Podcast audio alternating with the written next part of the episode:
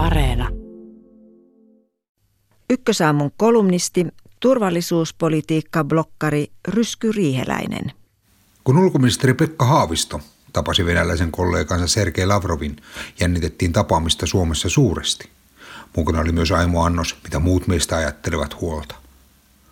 Haaviston tapaamista, kun seurattiin tarkkaan kaikkialla Euroopassa, sillä EUn korkea edustaja Josep Borrell oli juuri saanut melkoista kyytiä venäläisten kanssa. Helpotus oli suuri, kun tapaaminen meni hyvin. Haaviston ulkopoliittinen osaaminen sai ansaitsemansa ylistystä. Sitä ei kuitenkaan pohdittu, mitä oikeastaan on se ulkopoliittinen osaaminen, jota Haavisto osoitti. Olennainen osa osaamista on tietää, mitä haluaa. Haavisto kertoi ennen matkaa, että oli valmistautunut huolella tapaamiseen. Hän tiesi, mitä halusi sanoa ja mihin sanoa vastaan. Borrellin pyöritys johtui osin siitä, että Euroopan unionin jäsenmaat eivät ole pystyneet luomaan yhtenäistä Venäjä-strategiaa. Ulkopoliittista osaamista pystyy kehittämään käymällä ja seuraamalla julkista keskustelua. Tästä keskustelusta poliitikot ovat pitkään lintsanneet, mutta nyt on nähtävissä merkkejä paremmasta. Ulkopolitiikka on päihdepolitiikan tapaan poliitikoille aihe, jossa voi vain menettää ääniä. Äänestäjien sallimampi suhtautuminen ulkopoliittiseen puheeseen edistäisi keskustelua. Sitä voisi tukea se, että ulko- ja turvallisuuspolitiikasta puhuttaisiin eduskunnassa useammin kuin vain kerran hallituskaudessa alan selontekoa tehtäessä. Ulkopoliittiset linjanvedot rakennetaan puolueiden ohjelmaryhmissä. Niissä kasvavat uudet ulkopolitiikan osaajat, jotka luotsaavat Suomea tulevaisuudessa. Muutamaa konkarikansanedustajaa lukuun ottamatta nämä ulkopolitiikan pohjatyötä tekevät pysyvät tai jopa pidetään piilossa. Viime aikoina on noussut esiin merkkejä keskustelua vilkastuttavan ulkopoliittisen opposition syntymisestä. Perussuomalaisten kannatteista enemmistö pitää Suomen ulkopolitiikkaa huonosti hoidettuna. Hyvin kielteinen kanta EU-jäsenyyteen ja muiden puolueiden kannattajia selvästi pehmeämpi suhtautuminen Venäjään poikkeavat myös selvästi nykyisestä Suomen peruslinjasta. Poliitikkojen poissaolossa ovat tutkijat median avulla ja ohella olleet tärkein keskustelua ylläpitävä ryhmä. Erityisesti tässä on kunnostautunut ulkopoliittinen instituutti, jonka asiantuntijat eivät arastele esiintyä julkisuudessa. Vanhan liiton hitaampaa, mutta asiallista keskustelua löytyy muun muassa Paasikiviseuroista ja Kanavalehden sivuilta.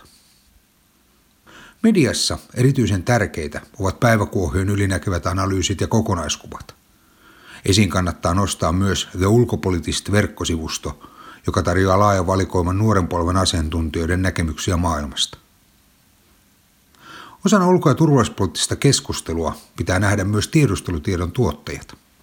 Juuri uudelleen valintansa varmistaneen suojelupoliisin johtajan Antti Pelttarin haastattelut ja viraston muu viime aikoina kiitettävästi aktivoitunut viestintä tarjoaa osaltaan raameja yleiseen keskusteluun.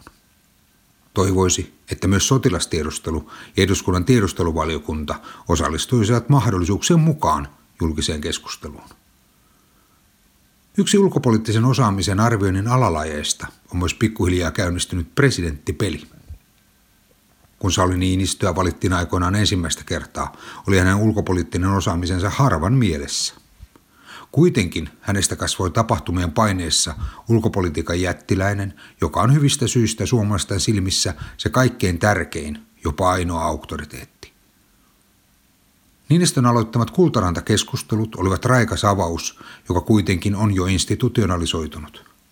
Suomi kaipaisi Ruotsin Seelenin tapaista eläväisempää turvallisuuspoliittista keskustelutapahtumaa.